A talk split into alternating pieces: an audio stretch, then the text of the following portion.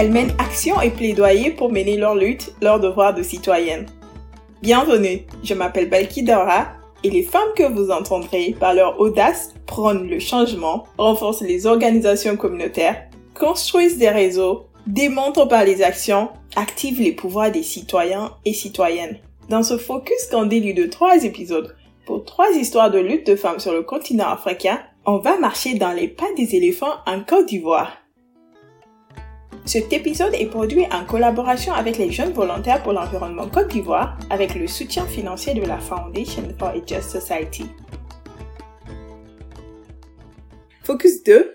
Josiane et la lutte pour l'accès à l'eau à Yapokro. Yapokro, 2018, il fallait choisir un combat. Quel était le problème qu'il fallait régler? Au niveau de Yapokro, le véritable problème était l'accès à l'eau potable. Parce que, comme on le sait, l'eau est source de vie. Donc, il fallait que on, essaie un peu de temporiser avec les, autres problèmes qui étaient là. Il fallait plus se concentrer sur l'eau parce que là, le problème, c'était vraiment crucial. On allait puiser l'eau au marigot.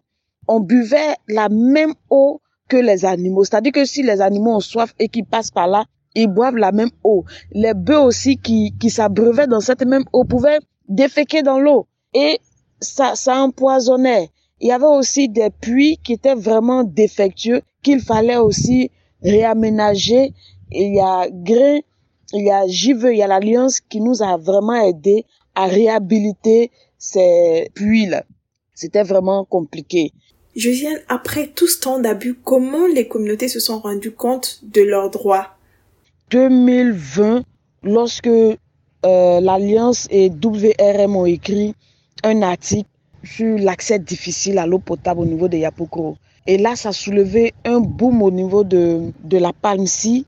Et ça n'a pas vraiment été facile. Ça, c'est, l'optique est bienvenue parce que ça, ça a réveillé la conscience des, communautés. Ça a permis aux communautés de comprendre dans quelle situation ils étaient et qu'est-ce que la Palmsi devait faire pour eux que la Palmsi n'a pas fait. Ça a réveillé aussi la communauté de Yapokro.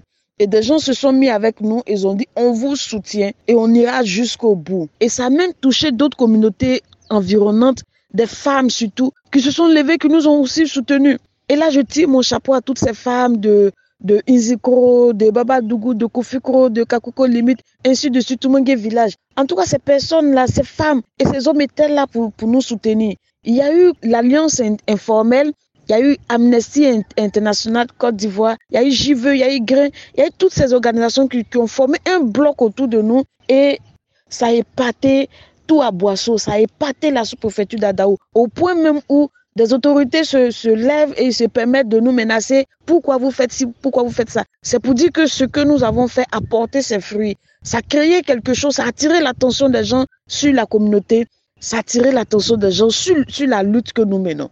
Et Dieu merci, d'après eux, ils ont fait un, petit château là-bas, disons un tout petit truc là, pour permettre aux, communautés de boire un peu de l'eau. Mais de 2020, c'est en 2000, en novembre 2022 que il y a eu de l'eau à, à Yapoko. Mais là, ça, ça a été le combat de la communauté, le combat de, du Refaible, le combat de JVE, de l'Alliance, de WM et de, de Amnesty International.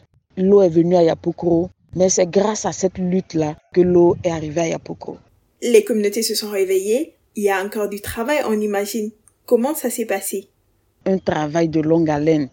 Un travail aussi de patience et de persévérance. 2018-2019, surtout en 2019, on a fait un ville et tout pour expliquer aux communautés eh, le devoir de la Palmicie envers elles. Et, et, et qu'est-ce qu'elles pouvaient recevoir de la Palmicie qui occupent le, terre. Donc, on a fait vraiment une sensibilisation et ça a permis à ces communautés-là, à d'autres personnes en tout cas, de se réveiller. Pour ce genre de lutte-là, il faut vraiment faire une sensibilisation.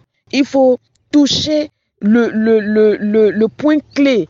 Il faut essayer de faire comprendre aux communautés ce pourquoi vous êtes là. Pourquoi est-ce que vous voulez faire cette lutte-là? Pourquoi est-ce que, pourquoi est-ce que donc, il a fallu d'abord ce travail de sensibilisation de longue haleine et aussi de patience. Parce que si tu n'es pas patient dans cette histoire, tu vas te mordre les doigts et tu pourras rien faire pour la communauté. Josiane, on a couché la case haut. Mais la lutte continue, j'imagine. Quelle perspective maintenant? On peut pas dire que le problème est, est carrément réglé parce que l'eau faisait partie des problèmes.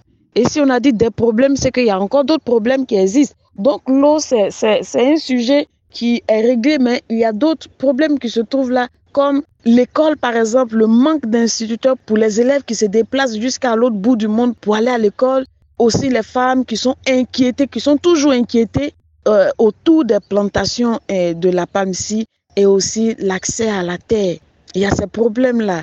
Et ce que nous voulons actuellement, c'est que les enfants arrivent à aller à l'école en toute quiétude et à Yapokoro. Il ne faudrait plus que les enfants de 4 ans, de 5 ans marchent encore jusqu'à 2 km. Dans ce cas, pourquoi est-ce qu'on a construit euh, trois, classes? Quand même, un minimum pour ces enfants, des instituteurs pour que ces enfants puissent fréquenter dans, le village. Mais ne pas laisser les enfants encore aller jusqu'à combien de kilomètres pour aller à l'école? Et là aussi, c'est un, gros problème qu'il faut régler encore. Et après ça, maintenant, il faut que la Palme-ci sache qu'il y a des villages qui sont là et qui sont venus trouver des villages. Mais pourquoi les inquiéter? Il faut qu'ils laissent les communautés en paix. Il faut qu'ils laissent les femmes passer en paix. Il faut qu'ils laissent tout le monde passer en paix. Ce sont eux d'ailleurs qui donnent demander la permission pour passer, mais ce n'est pas nous qui allons leur demander la permission pour passer. Donc il faut qu'ils laissent les communautés en paix.